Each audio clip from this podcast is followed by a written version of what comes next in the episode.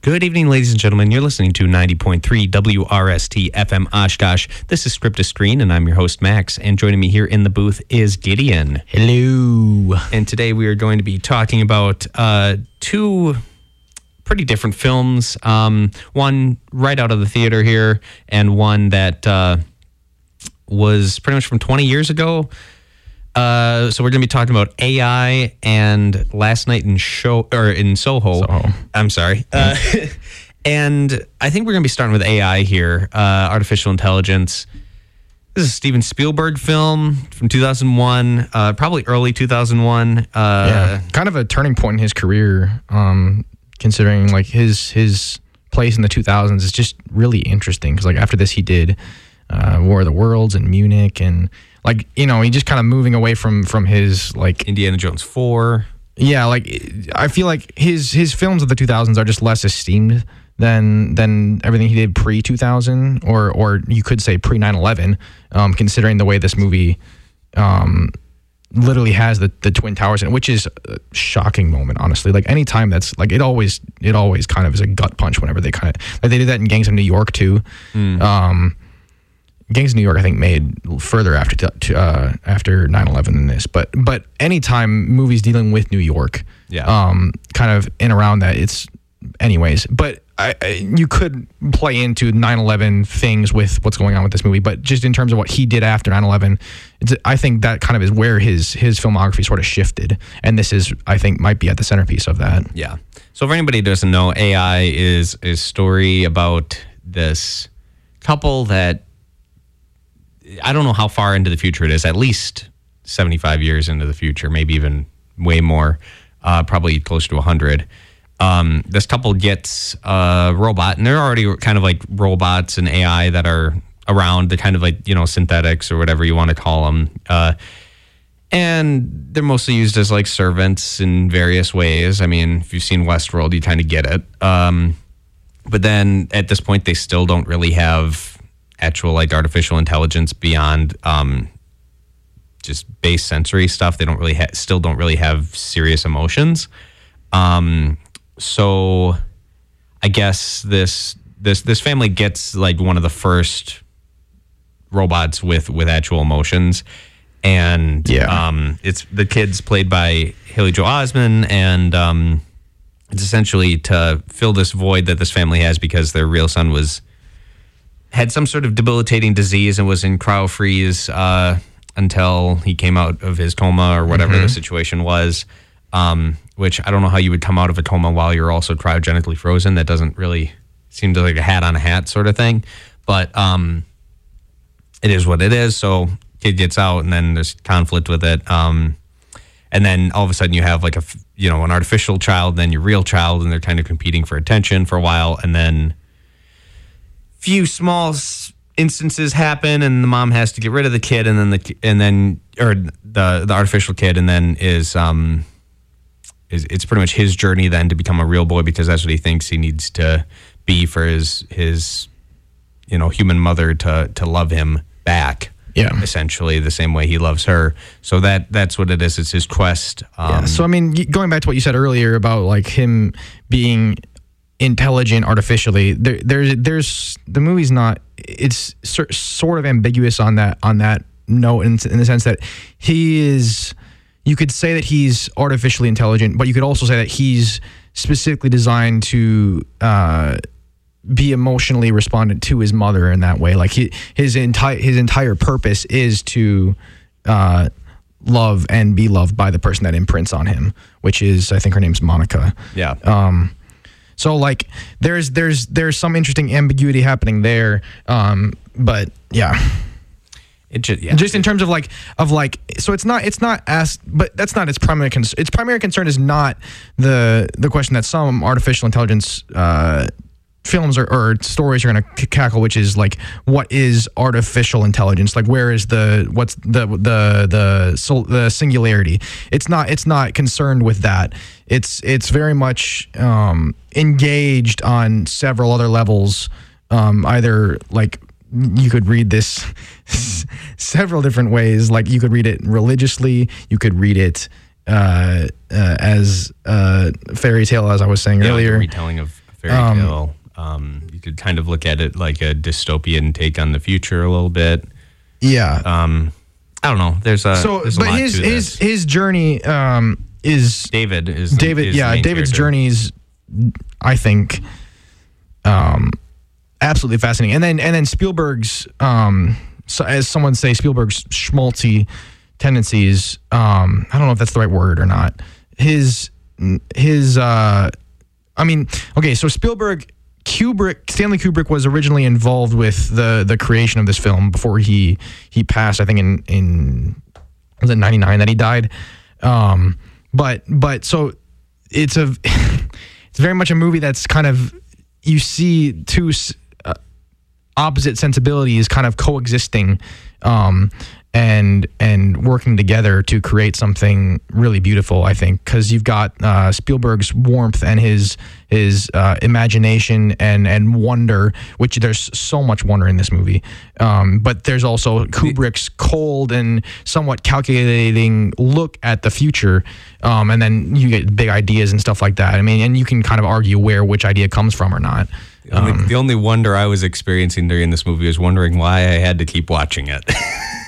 yeah i I mean don't. I just I detested this movie in so many ways, but mostly because of visual choices. Like I think the overall story they're telling is fine. I don't know. It I think I think it's Spielberg's definitely making interesting visual choice. I mean, it's a he. It looks. I mean, you compare this to. I didn't mention this earlier when I was talking about Spielberg's career, but Minority Report came right after this, 2002. Um, so it's I think a similar vision of the future to Minority Report, and at least in the way that it looks visually. Um, I think this maybe almost looks better than Minority Report. Um, but I, I think, especially for 2001, the way that the robots look is is great. Um, but you got a lot of sleek interiors and stuff like that. Um, but then you got the the nature that he eventually ends up in that that kind of contrasts with that in, in a lot of ways. Um, and then what the movie does with mirrors, which um, there's mirrors littered all the way throughout this thing, but uh, this is the way. This is when I saw Last Night in Soho, I was like, okay, here's the connection. Um, so there's the Last Night in Soho does this thing where she's walking down the stairs and you've got this these like ten different mirrors all lined up, and then her she's reflected in each one of them individually. Um, and the same thing happens with with David in this film. I was um, I was gonna say if so if we were doing AI and Enter the Dragon, you could also find that same connection with mirrors. Yes. well, I mean, Paprika also does a similar effect with it's not with mirrors, but where she's where it's like they it's it's not a mirror, but it's the same thing where she's like split and her face is and she like reacts differently in each of them. I, I something about this movie. There's so much. I, I can't stand corny movies like that take themselves Right, so that's- super seriously. Like if you want a good corny movie, probably the best one, and it's such a joy to watch. Demolition Man. I love that. It was made around the same time, has same kind of visual aspects. It's late late '90s, I want to say, like 1996, something around there.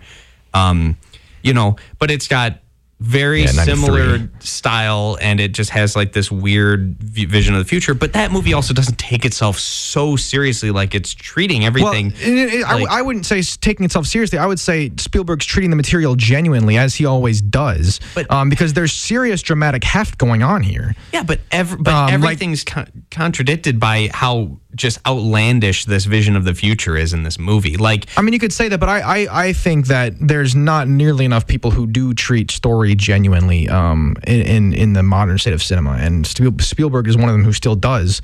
Um, so I think I wouldn't say it's outlandish. I would say there's there's visually a lot of things that are that are uh, out there, but I don't think that means that you can't treat the story genuinely. Um, if anything, I think like the biggest, the most out there part is the the the it's like the pleasure city. It's it's the Rouge the City. yeah, which again you think of the City of Rouge, whatever Pleasure. Island from from Pinocchio as soon as that happens. I mean, the movie's the movie's definitely in conversation with Pinocchio for for a lot of it. So she's telling them the so mean it's literally the 12 I, I, there's so much there's so much connection within this. So I, I think of she. So the mom is telling David and her other son the story of Pinocchio. But then I, th- I think that, and then I think okay, so then it, th- those two are connected in really interesting ways because he's he's frozen in cryo sleep, and then later David is frozen in cryo sleep for like a much longer period than he ever was.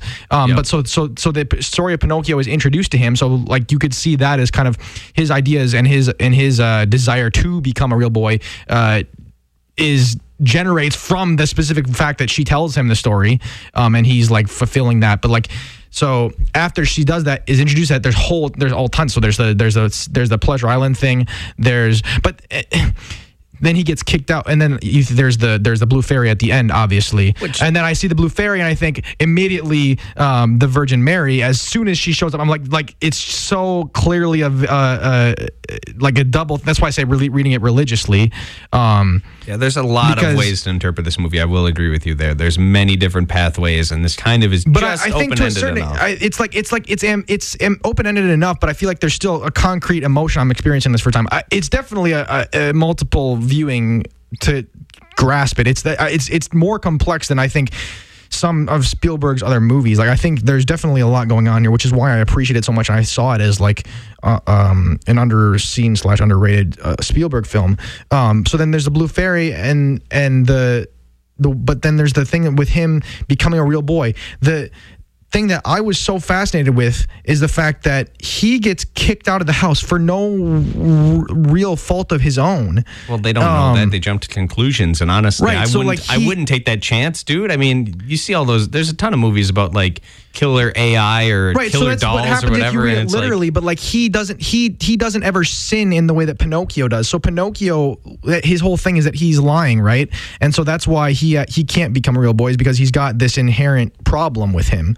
Um, whereas with David, he his parents or his his mom sees him, and then there's another thing. When he's he gets kicked down into that pool and that visual itself of him being in the pool is the same thing that happens later when he gets when he's submerged uh, in in in the water where he goes to find the blue fairy so again some very similar imagery there happening um, so like again it's just the poetry happening between the lines that it's like i'm you you're feeling it but it's you're not quite All I could grasping see it. when he was in that Um, pool just by himself looking up, it was Buzz Lightyear after falling down Sid's stairs, and he's sitting there with like a broke, like the arms gone, and he's Yeah, just it's a- staring like It's a it's like a hopeless uh, composition happening there. It's like you you, you I, I very much felt for him in that sense because it's like you know he's it's not his fault, but it again it, it it's played very uh, uh, straight when it is a little bit absurd. Like it, it's very much like a, an absurd situation that causes him because like the kid has to to sit, to start stabbing him,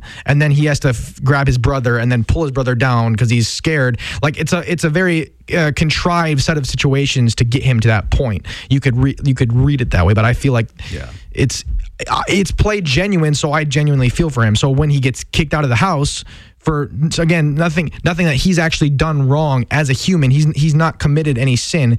He's like I, it feels like I'm not sure what's going on there in- in terms of how it's in conversation with Pinocchio, but it does. It, that, that that scene is absolutely devastating when his mother leaves him there, and and he's just like like I feel like there's again this might be Kubrick coming through because I don't think Spielberg's ever done anything that that that's that like it's almost callous what happens there.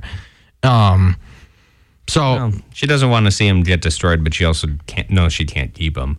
That's the whole thing. She's so she's just like letting him go like a dog, you know, in a like when they just let a dog run out into the wild Well, because but she, it's because she doesn't see him as as as a as a real boy. Really, that's what Yeah. she tells him. And and the reason why is that she like we see in him in contrast with with the other son who who is real but is also kind of not very nice Well, to the other person. he's but he's, like, he's but, they, but he's also not, like- he's just a kid. You know what i mean? Yeah, that's like so I he's kind of too. he's kind of he's not as as pure in the way that david is but he's also just kind of being a kid who's just uh, self self-interested. Like he's just he just hasn't learned how to how to how to uh, understand other people but really. at the same time, it, you know, he's also in a situation where you know he he knows this other person is just a robot, and he probably if you know if David was an actual kid, he probably would have been totally different to, towards him. So who knows?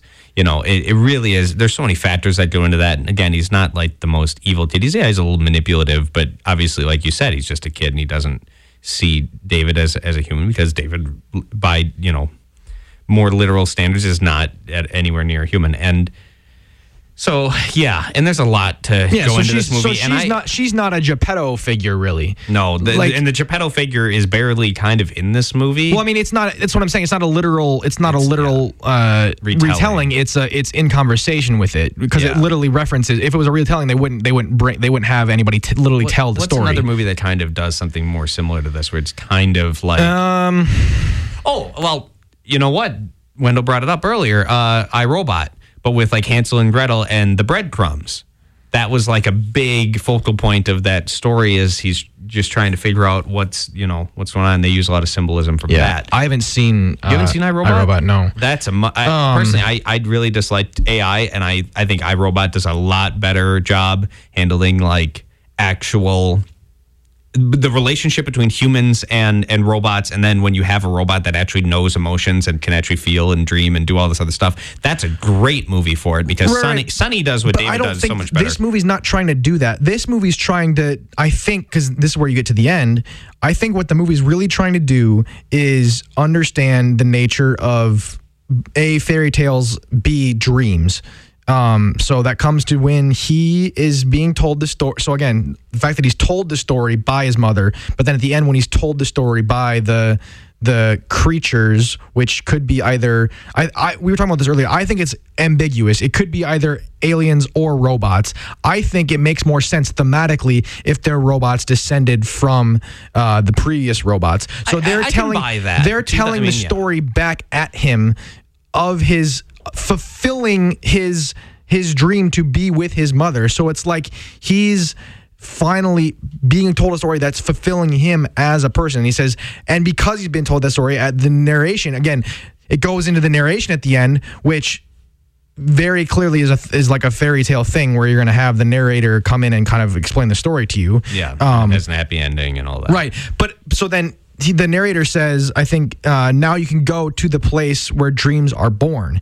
So it's Which I, like, I still didn't really understand the whole ending to of it like I mean, I'm not to, I'm not claiming to understand I- it like for they- sure. well, they were talking about dreams, but it's like they never really made that big of a deal about dreams. They made a big deal about him trying to aspire to be a real boy, but I don't understand like right. So that dreams is his, themselves. that is his dream. but okay, but that's a goal. Like, they, but they're saying like we're uh, you know when they're talking about like the I don't know it. it it seemed different to me. Like you have literal dreams and you just have goals, and you can call goals dreams. That's fine, but at the end, it seemed more like they were talking about literal dreams to me, or something like that. Like yeah, just but kinda- kinda dreams, dreams in the sense that like dreams are are the things that we most deeply want, not like a thing that you, not a goal that you're going after, like the the the deepest part of your heart, what it really actually wants. So in Pinocchio, he wants to be a real boy. That's like it's a it's and dreams as as things that are that are otherworldly, born from kind of like conscious desire. I don't really know what I'm talking And, about. well, here's But- another thing with AI, with with with uh. So it's not- comparing it's this not to a iRobot. literal- iRobot, it's actually li- like partially about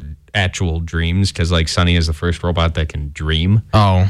and that's yeah kind of no it's not like- it's kind of like that but not not not uh, it's not literal which is what i i think is really interesting I thought they were trying to be a little more literal with it. It just was no, it, confusing. I don't think it's lit. I don't think you can read it literally because if you read it literally, it becomes really. That's where that's where I'm saying the ending of this movie is kind of confusing because if you read it literally, it's really really sad.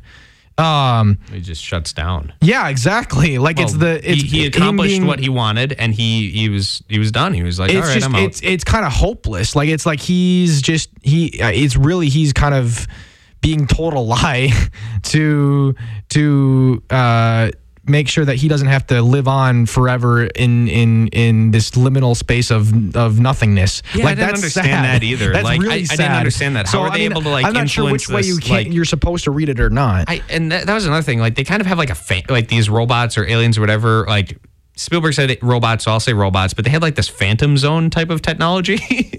like if you're, I don't know if you've seen like the old Superman stuff, or do you know what like the phantom zone is? Are you a DC kind of guy? No, no. It's like a pocket dimension that's like you can look at it. It's like a one dimensional space, so you can kind of look at it. Like if you look at it straight on, it might either be like literally so thin you wouldn't see it, or if you look at it from a different angle, it's like a perfectly flat disc.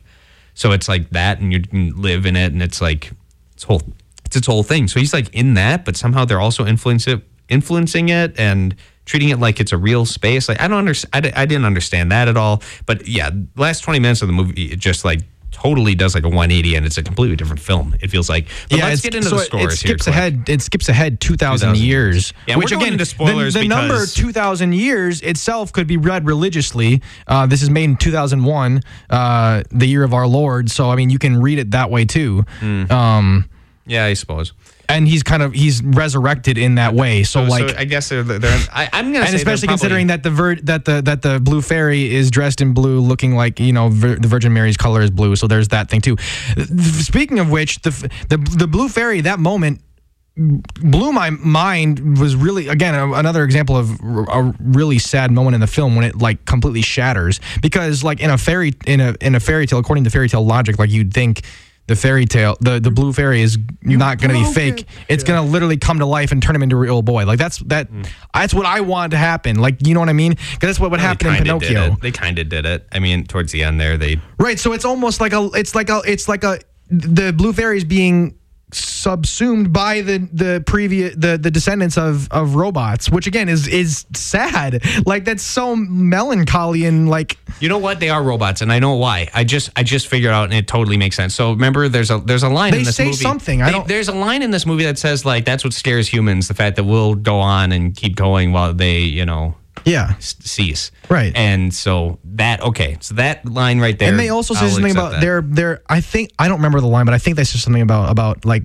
uh, about probing our own past I don't know if it's our past or their past Mm. um, whichever one it is um, again it makes more sense to me if they're robots because it, it fits context uh, it makes the, the text more more uh, self cohesive if, if, if it's aliens it just feels like an, a sort of outlier robots makes way more sense to me I don't know. It looks like aliens. they don't do look, like alien-ish but they do also have like a weird technological like glimmer or whatever I don't know. I mean, aliens and and and or the alien, I should say, sing, singular uh, in uh, Kingdom of the Crystal Skull. I mean, there's some weird stuff going on with that. Like, how can you like separate your skeleton into like what was it like nine or thirteen like different oh yeah things, and then they form then they form together again. Like that visually, though, very cool when they did that. I I love Indy Four, man. That's so that that is my favorite Indiana Jones movie by far.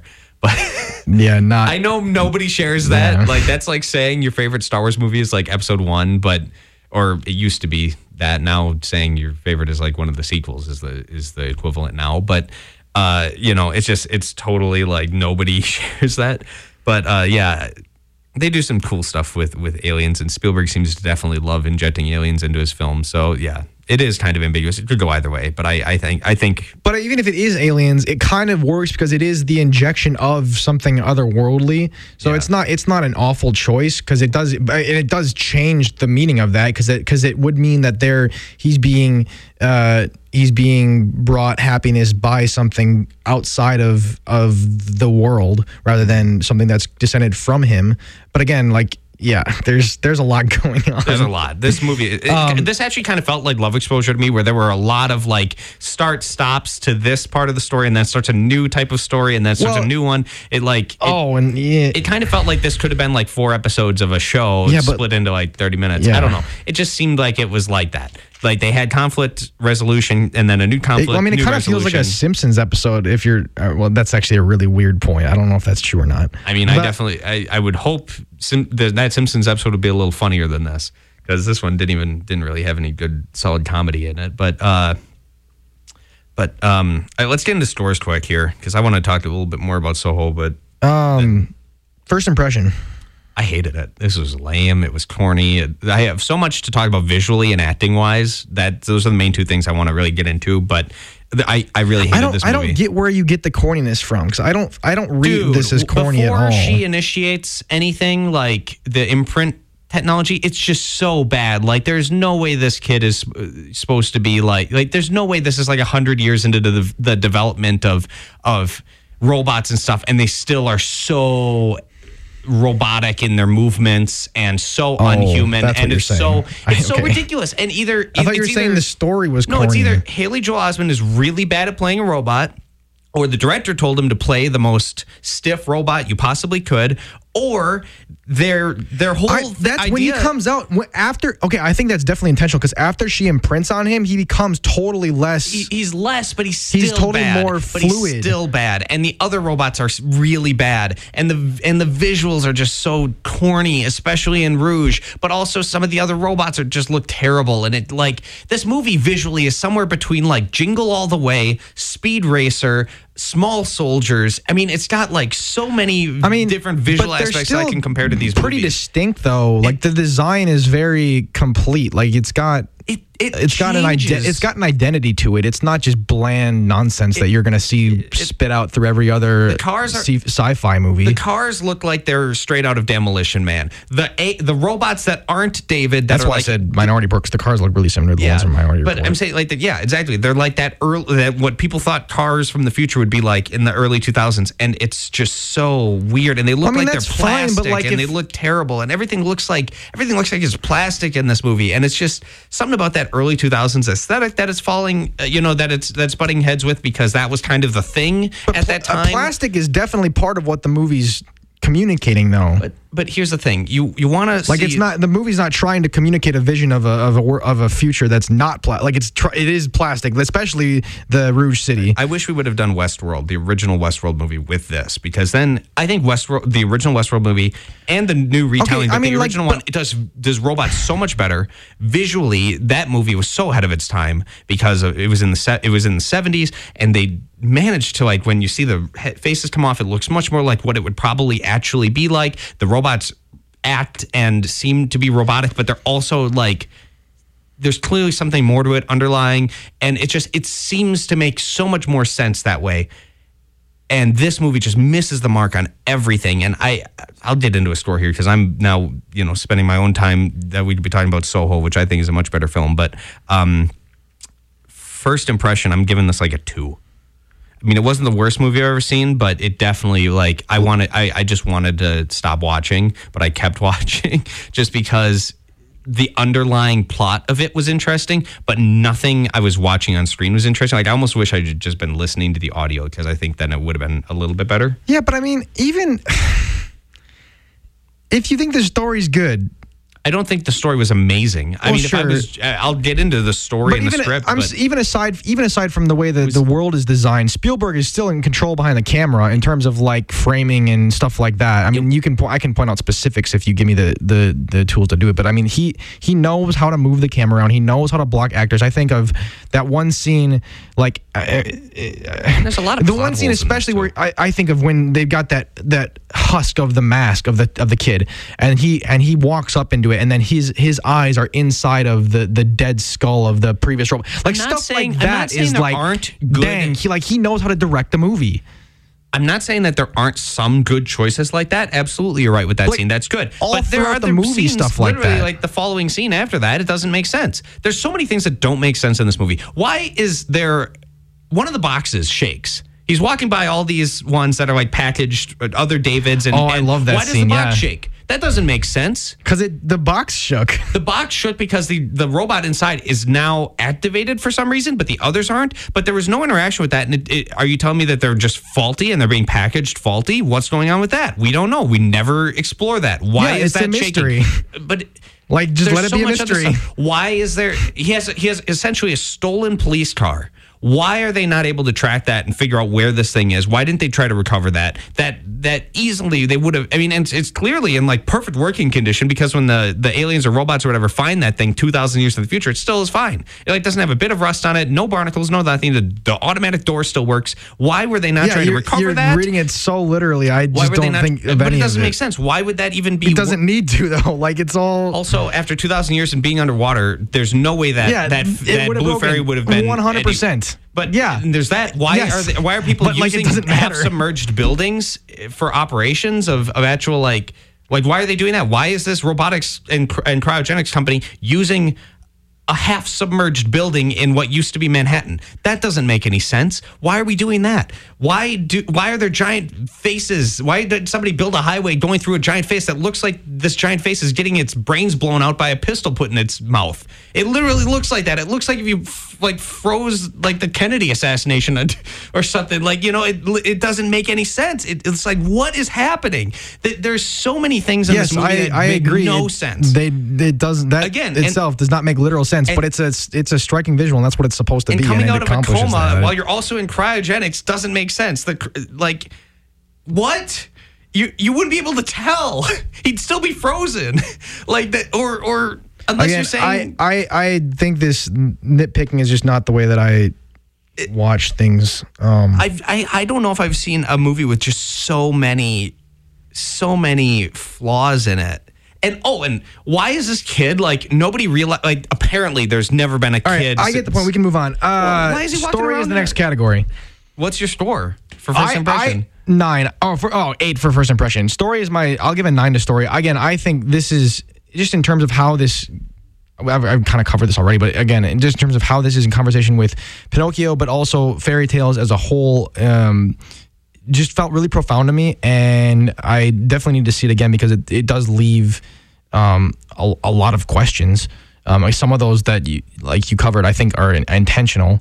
Um, others, I think, just irrelevant. But I, but just in terms of like uh, the amount of, of depth going on here, I can't even grasp. I think I think Spielberg really, again, the Spielberg and Kubrick, uh, Spielberg Kubrick uh, collaboration is where a lot of that comes from. Um, and I'm re- excited to see it again. Nine is my score for story. I think in the hands of a different director and different actors and a whole bunch of other choices, uh, and a lot of visual, different visual artists, I think this could be a potentially be a very good movie. How do you get uh, how do you get a better director than Spielberg though? Like, I don't know. Like, this is this is like it to? this is like Last Duel. You have a you have you know Last Duel had Ridley Scott, great director, but terrible movie. This is a great director, terrible movie. I'm not saying that all because an artist makes some good stuff doesn't mean that they no, can't make I- bad stuff. I mean, I don't like every Tarantino movie. I, I still I love do. him as a director. I don't like every I don't like every I haven't seen Lucas Death Proof, but I like every other movie that I've I, seen. I don't like everything George Lucas has ever made. I don't. I'm not a big fan of Willow, but I love THX. I love no, Star I, Wars. I understand. I'm just saying, You in know? terms of the cr- the directing craft, I that's not where I have an issue. I, I have an issue with that. I have an issue with the acting. I have an issue with everything. But I think if this this story was interesting enough to keep my attention, it wasn't executed right, but it was enough where I'm like, okay, what's happening next? I did want to see a resolution. I did want to see this movie through just to know how it ends, and that in and of itself is good, but everything execution wise along the way, visually and, and so many other things, and just a lot of weird choices with acting. And I, I had a lot of issues. So I don't know. For story, story was enough to keep me going, but it's still, I would probably never want to watch this again. I would never want to rec- recommend this to anybody. Uh, and a lot of movies does AI and similar story structures differently and a lot better. iRobot for one, Westworld, the TV show for another. A lot of things do this way better. So I I give it uh, four for story. Uh, acting is next category. This is where I give it uh, probably a zero. I don't know, zero or one. I mean, literally, the main characters you follow, every single main character you follow is just terrible. I don't think the the teddy bear is the best actor in this film. Teddy bear and the weird robots from the future are the best actors in this film, and that shouldn't be the case. So I'll give it a one because the teddy bear kind of is a decent actor and has some interesting parts. Other than that, Haley Joel Osment, great in Sixth Sense. This is probably the worst movie I've ever seen him do. I think his he's got a it's it's a different role from Sixth Sense. He's he's playing more he's almost more innocent here than he is in Sixth Sense. I mean, half of the point of Sixth Sense is how he he's already been kind of tainted by an, another world, whereas here you watch him become uh tainted but he's he's more he's more wide-eyed here than he is really in the sixth sense like in the sixth sense he's all he's already kind of kind of like you know uh he's aware of of evil and kind of has uh, a good grasp on it and kind of is is more scared than he is innocent. Here, he you don't get that as much, um, even though he does kind of encounter a lot of uh, the bigness of the world. Um, I think his performance is is really empathetic with that character. Um, again, and especially in contrast with with his quote unquote brother. Um, and then you don't have any of that without the performance of of of the mother, which I hadn't seen her in anything else. Frances O'Connor, she's You yeah, know, I haven't seen anything else she's done, but I I, I really enjoyed her performance. Just uh, again, there are a lot of conflicting emotions happening there, um, which which is hard to pull off. Um, and I think those two performances kind of center the film. Um, and then you got Jude Law, who's just I feel it's weird because Jude Law is both like kind of having fun with That's an I know him. with Oh an my God, absurd couldn't- character, but also kind of like has a serious dramatic undercurrent where it's like he's got. I mean, obviously This he's playing the worst I've ever seen Jude Law too. He, gigolo, which is just like weird. He's a gigolo, but like he it's looks just weird, but he he Again, he looks faker than Joel, Haley Joel Osment does. Like he definitely has this this sheen of plastic over top of him. Yeah, his hair. But he's more advanced than the other like robots he's we see literally at the like lazy at the what's it called the the the um the flesh fest or whatever it's called which that scene is also really interesting because it, it it again it plays off this this this wonder uh, destroyed by the callous nature of all the other people at that place um, who just kind of like see the robots as as lesser it's not like they're it's not like they're they're they're not it's not racist but it's like they're they're they're they're again, it's it's where you read it literally or not, whether it's whether they're uh, reading them as less than human or reading them as just unintelligent altogether. Like, but I think either way, they're they're condemned as as being uh, callous and hard hearted.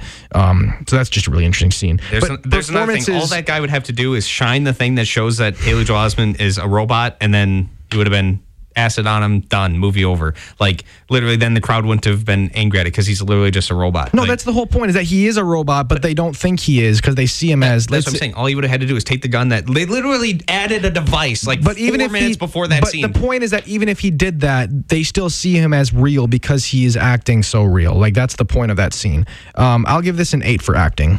by that point, I mean, pretty much, they already showed that AI have self preservation uh, protocols in. That's like the first scene. So why are none of them trying to defend? Like, they're saying that none of them would be pleading or anything like that. Literally, they show in the first scene of this film that that robots early on had self preservation mechanics. So it doesn't make sense again.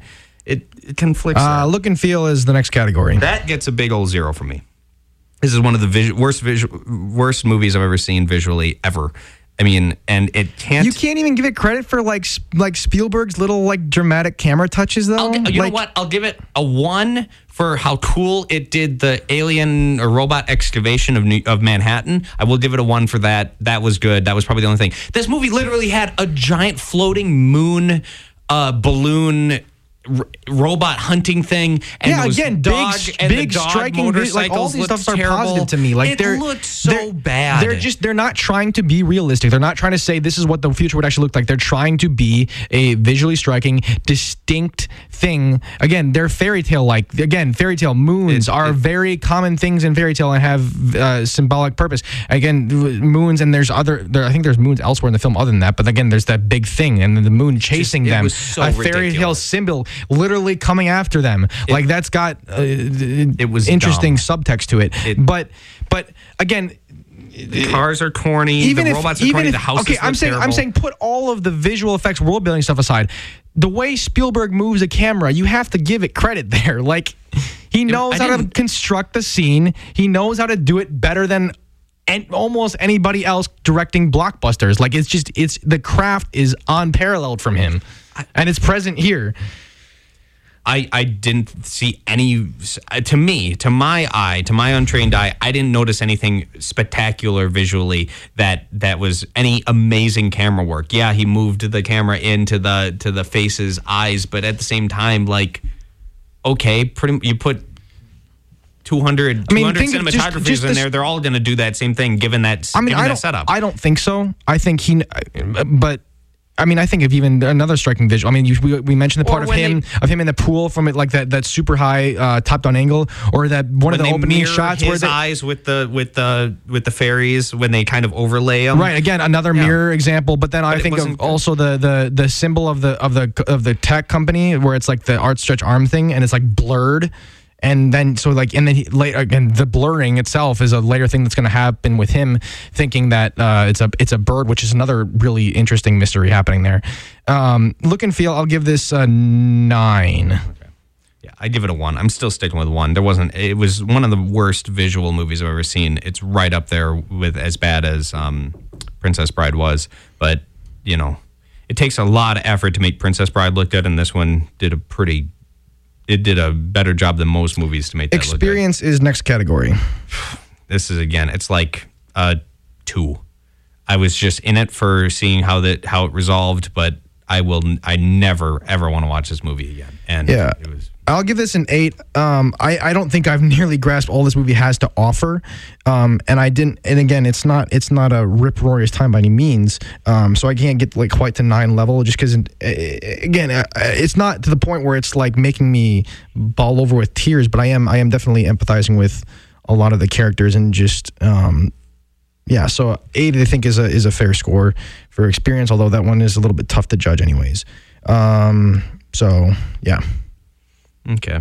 Yeah, and, you know, this also felt like it was an overly campy Black Mirror episode a little bit. It kind of felt like it was trying. Like it's the not beginning. it's not even close to the tone The- that Black be- Mirror strikes. I know. Well, that's why I was saying it was like kind of campy and upbeat. Like if you just did the conflict of having an AI child while your one is in a coma, and then the coma one comes back, and then you have to deal with that, and then if the one was trying to kill the actual kid, I mean, that sure. totally would be like a Black Mirror episode. Like that sounds like it.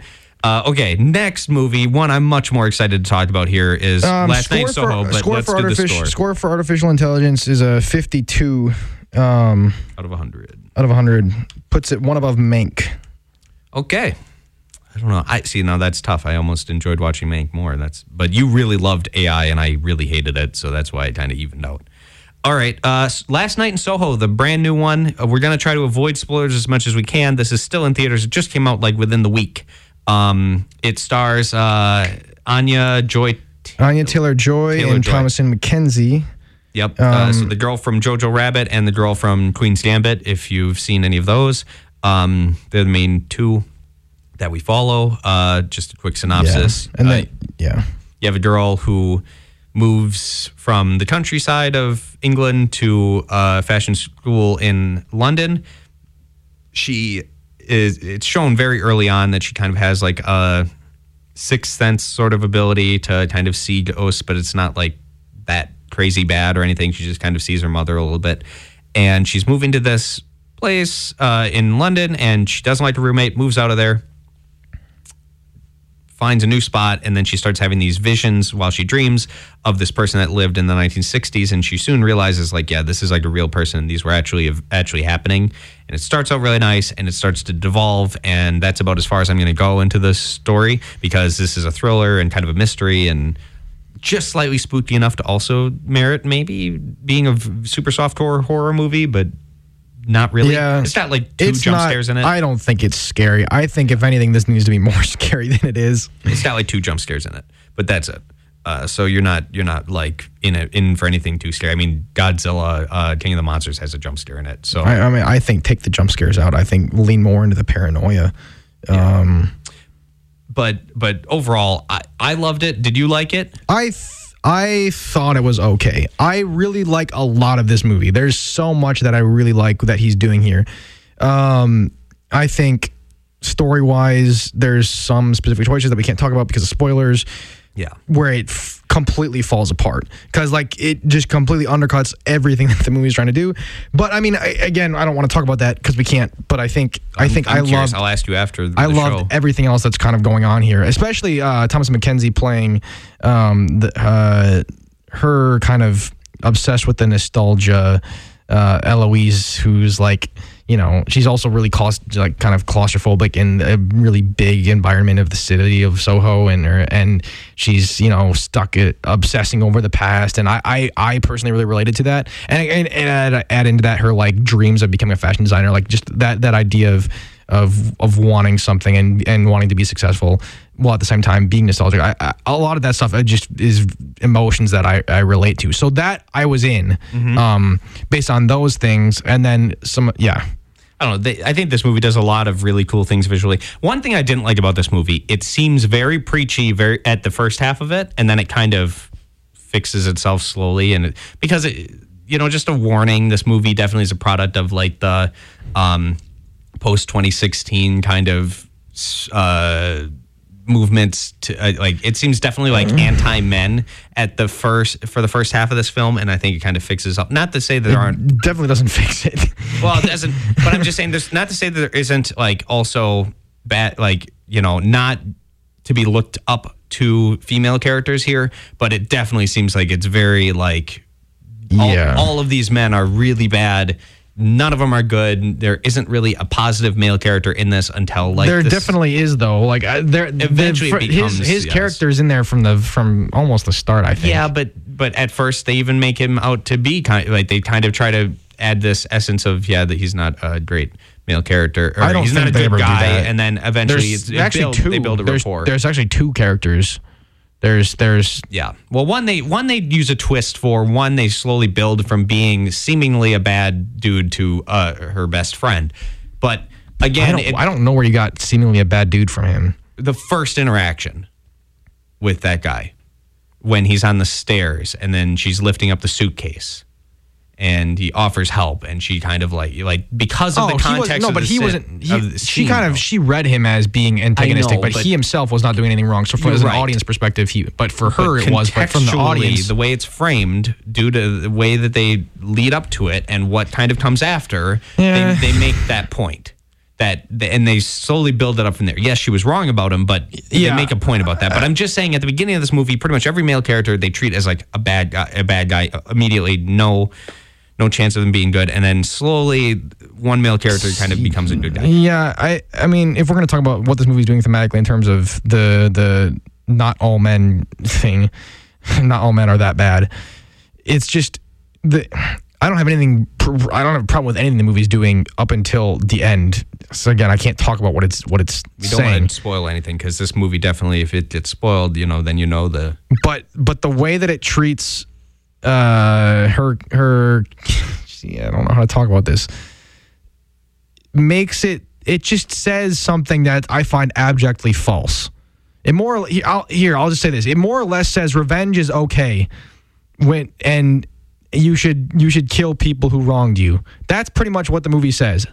And I was like, Yeah, really? I agree. That's it's kind of a weird. Really? we- it has a weird morality compass at the end. I will absolutely and, agree with and that. And I think there's definitely ways you can you can treat that where it's like where things like that that there's I love movies that can do things where they're like this seems like something that morally is incorrect but here's how you need to reframe your head and say this is actually what we're trying like Soul does this really well Soul does this thing where it's like it seems like it doesn't really make sense for uh for him to be looking after something other than his career as a pianist and then it like reframes it and that's where and so he achieves the goal and then after that it's reframed to say like here's what he actually should have been looking at because then you I think that's an example. This movie it throws something out there that seems like a morally incorrect thing and then doesn't really and then just isn't like you can't no matter how much story work you do you can't get me to convince that you're you should be allowed to kill somebody like you can't you can't do it Yeah. um so that's the biggest problem that i have with this movie everything else I, i'm fine with like i don't really have a strong really opinion on anything else I other than that I thought the acting was fantastic. well, I visual, thought- okay, visually, I do have some problem with this. So this is this is what you consider. I think it's called giallo. Uh, Malignant was an example of this earlier in earlier this year. I don't know if you saw it or not. I really, really, really liked Malignant.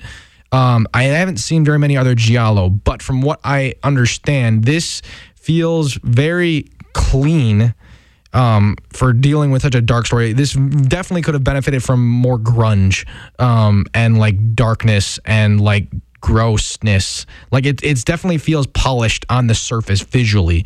Um, this is not to discount any of the stuff that he's doing with like mirrors and lighting and music and all that stuff is Edgar Wright's just based in on the his topics ballpark and it's nails talking it. about, it could have been a lot darker. But in terms of in terms of just adding like dirtiness to it, like it definitely needs that aesthetically. Otherwise, it doesn't really. Uh, I thought they were trying to do almost like an homage to like this romanticized, idealized 1960s right London. so that's what it's that is what it's doing but i think it it's not like uh even once upon a time in hollywood which is also working with that romanticized area of the 60s um it's not it's it it sees the darkness of there. And you see the darkness as it is um, but as it as it's trying to creep up on the the the romanticism of the 60s and then as the I mean I'm going to spoil it sort of as the 60s kind of like it reframes that and and and kills the darkness so that the 60s can live on past that is where they didn't in real life. Yeah. This movie is doing something completely different in that it's saying the 60s were taken over by that darkness in the of the 70s um, and so and it's contrasting that with today so i think kind of what it's doing is it has to because it's living in today whereas once upon a time in hollywood doesn't uh, it's kind of contrasting today's world as it didn't change and did change. So there's ways in which men are different here, and there's ways in which men are the same here as they were in the 60s. Okay, I see Um, your point. So, and when you ex- extrapolate that aesthetically, it feels far too clean in a lot of Yeah. ways. I, I okay, I get your point there, but I I still really liked it. I loved the music choices. I really I thought that this movie. Yeah, Edgar Wright's always right with music. He, dude, I I look up to And him. needle drops, it's just, who, yeah. who directed the first um first Guardians of the Galaxy? Who did that? James Gunn. Okay, so you have James Gunn I don't and Edgar think Wright. I don't think James Gunn's sense for needle drops is nearly as good as Edgar but I, Wright's. I but yeah, admire them both because I've They're- always they're wanted to good, write yeah. movies Yeah. that have like as much real life music as these ones do, like Guardians and this. I mean, they both have a clear Driver. sense for classic music and classic rock, especially, and stuff like that. And it's like much. They they pull such deep tracks that you. I, they, I love that. I mean, Tarantino does this too. Tar- I Tarantino think, does I think well, Tarantino but not does needle. Dro- uh, he doesn't do it as. I think Tarantino's needle drops are so much better. Like he, Oh, yeah. Tarantino understands how to do a needle drop that has uh, lyrics and meaning that directly comment on the story, but also just uh, the just. Uh, Climax fight wise, scene of like Hol- Once Upon a Time that in Hollywood one is the greatest needle even, drop I've ever seen. There's there's that that's a crazy needle drop. But I think of just even the what's the one song uh, where the, she's dancing in the in her house like that that which where she literally drops a needle. Yeah. Um, Okay. so let's get into scores. We only have eight yeah, minutes yeah. here. Let's let's run through these. Um, first impression is our first category. I'm going to give this an eight. Uh, again, I thought the first half was really preachy and kind of very anti-men, and like there are no like really had had this kind of woke message to push. But after the second half, like, it kind of fixes itself and it, it kind of drops that, and then it kind of just functions as a movie. And, uh, besides that, acting outside of politics, and so I give it an eight. I still really enjoyed this movie. I would watch it again in a heartbeat. I would own this probably eight for me. Um, yeah, again, I, I love a lot of what this is doing on the surface, but I think at its core, we haven't talked about really the way the, the turns follow out um, in terms of the murder mystery stuff. I don't think that stuff is perfect. Um, I think there's there's I didn't see it coming until like moments before it was revealed. I mean, like, oh, then, then I saw I it. saw it coming, but again, it's like I don't hold that against the movie. I think where it really f- f- where it sort of falters is just in the way that it it plays out. As I mean, you again, I haven't. Se- I need to know the giallo genre better, um, so it's hard for me to compare there. But I, again, so I feel it's, it's flawed there. It's more deeply flawed in the way that it's it's its thematic function. So again, I think this lands somewhere around a six for me. six. Okay, next category. Story. I really liked the story. I thought conceptually, like everything about this was really cool, and it went into a lot of cool areas, and it took so much from different types of movies. Like this is like part Sixth Sense, but it's also like again, it's like part murder mystery, part like so many different things, and it has so much fun with it. And Yeah, I think that's what the giallo genre. The giallo genre is like murder mystery, but like slasher gore. Like that's so- what that is. So I really loved that. Uh, story wise, I was a big fan of it. I it all seemed to kind of make sense and it was cool and it did some cool conceptual things I've never seen before and I never thought of doing. So definitely would give this a nine for story. Not the greatest story I've ever seen, but again, I really really liked it. yeah, I think this is hard for me because I really did identify with Thomas McKenzie's character a lot. Um, and that's I think where the story shines through the most um, is through her, and and even Anya Taylor Joy's character, which whoever she is, I she has this confident aura about her, which I mean she has this in the Queen Queen's Gambit as well. Mm-hmm. Um, but I mean she like she and she just owns the room. Well, we can save that for utterly acting. owns the room. we can save that for acting. But I'm just saying in terms of the way that they in terms of how I in terms of how I connect. Yeah, sorry. In terms of how I connect to her character, Yeah. um, I definitely those two characters I think are solid. It's just what what what they do with them where I'm just like, I, I, I can't I can't buy into that. Yeah. Um. So I'm thinking five or six. I'll say six just to be generous. I don't really care. Okay. Uh, acting. This is a 10 out of 10. I think everybody was super solid. Uh, this is one of the ones where, like, the female antagonist uh, from the beginning of the movie kind of acts in a certain way at one scene very realistically when she tries to get security, which is something that doesn't usually happen in movies when it should. So I give that like a little extra like props to them. But yeah, I think I think overall acting was super solid. Everybody seemed very realistic. Uh, I liked it a lot, and I had a lot of fun watching every character on screen whenever they were there. So ten out of ten for acting. Um, I'll give this a seven. Again, Anya Taylor Joy's performance I think might be the best in the film. Literally owns the room. Not literally owns the room, but she owns the room. Um, I mean, she might literally own the room. I don't know. She does own the room that a good chunk of this movie takes place in for a while. Yeah, uh, Matt Smith is good. Um, the the friend is good. Diana Rigg, I think, gives a, a solid performance. Um, I thought they were going to do more with her grandma and Yeah. her mom and her friend. Like those three things seem like introduced in the first half, and I don't think are paid off as Friend satisfyingly. stays- Friend gets but like paid off she enough, gets, but, but, she doesn't. Mom.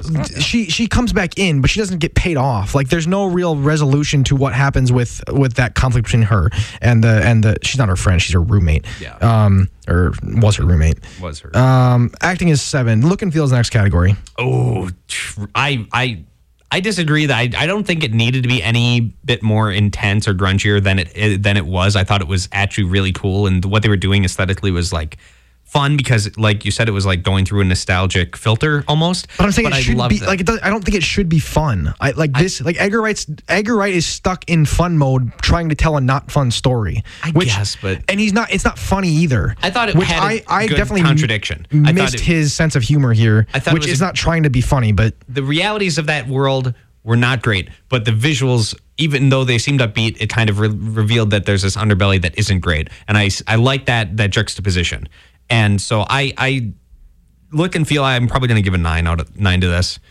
Also, I they had a freaking Lamborghini Islero in there, and that's the first time I've ever seen one of those in an actual movie, and I was super hyped. It's not the main car, but I saw it, and I was just super super incited by that. Yeah, I think movie I cars. think you say I think the the you want to call them ghosts in this movie. That's that's where the visual effects I think are the worst. Like they just don't have they're just have a very blank design. They're not they don't have anything really characteristic about them. I thought that they were representative of certain things, but I don't want to. Ex- Um, No, I know I, know what you're saying. I still think they feel very flat to me. Um, I do like how it plays with them and how how she interacts with them in terms of like her anxiety. I really related to that in terms of like how she feels overwhelmed by the way that she's interacting with that world. But the way the design of them specifically, I was like, this is just feels like it's it's it's it's flat. Um, um, but again, overall, the way he plays with needle drops, uh, other things, I'll give this an eight again. Yeah. Okay. Uh, final category is experience. I had a lot of fun in this movie. Uh, I was, I think, I was the only one in this theater, so that was kind of nice. Uh, I keep having the luxury of going to a theater that's pretty dead right now. Yeah. but um, yeah, I had a lot of fun with it. Very enjoyable film. Uh, good, good, good experience overall. I'm gonna give this probably an eight.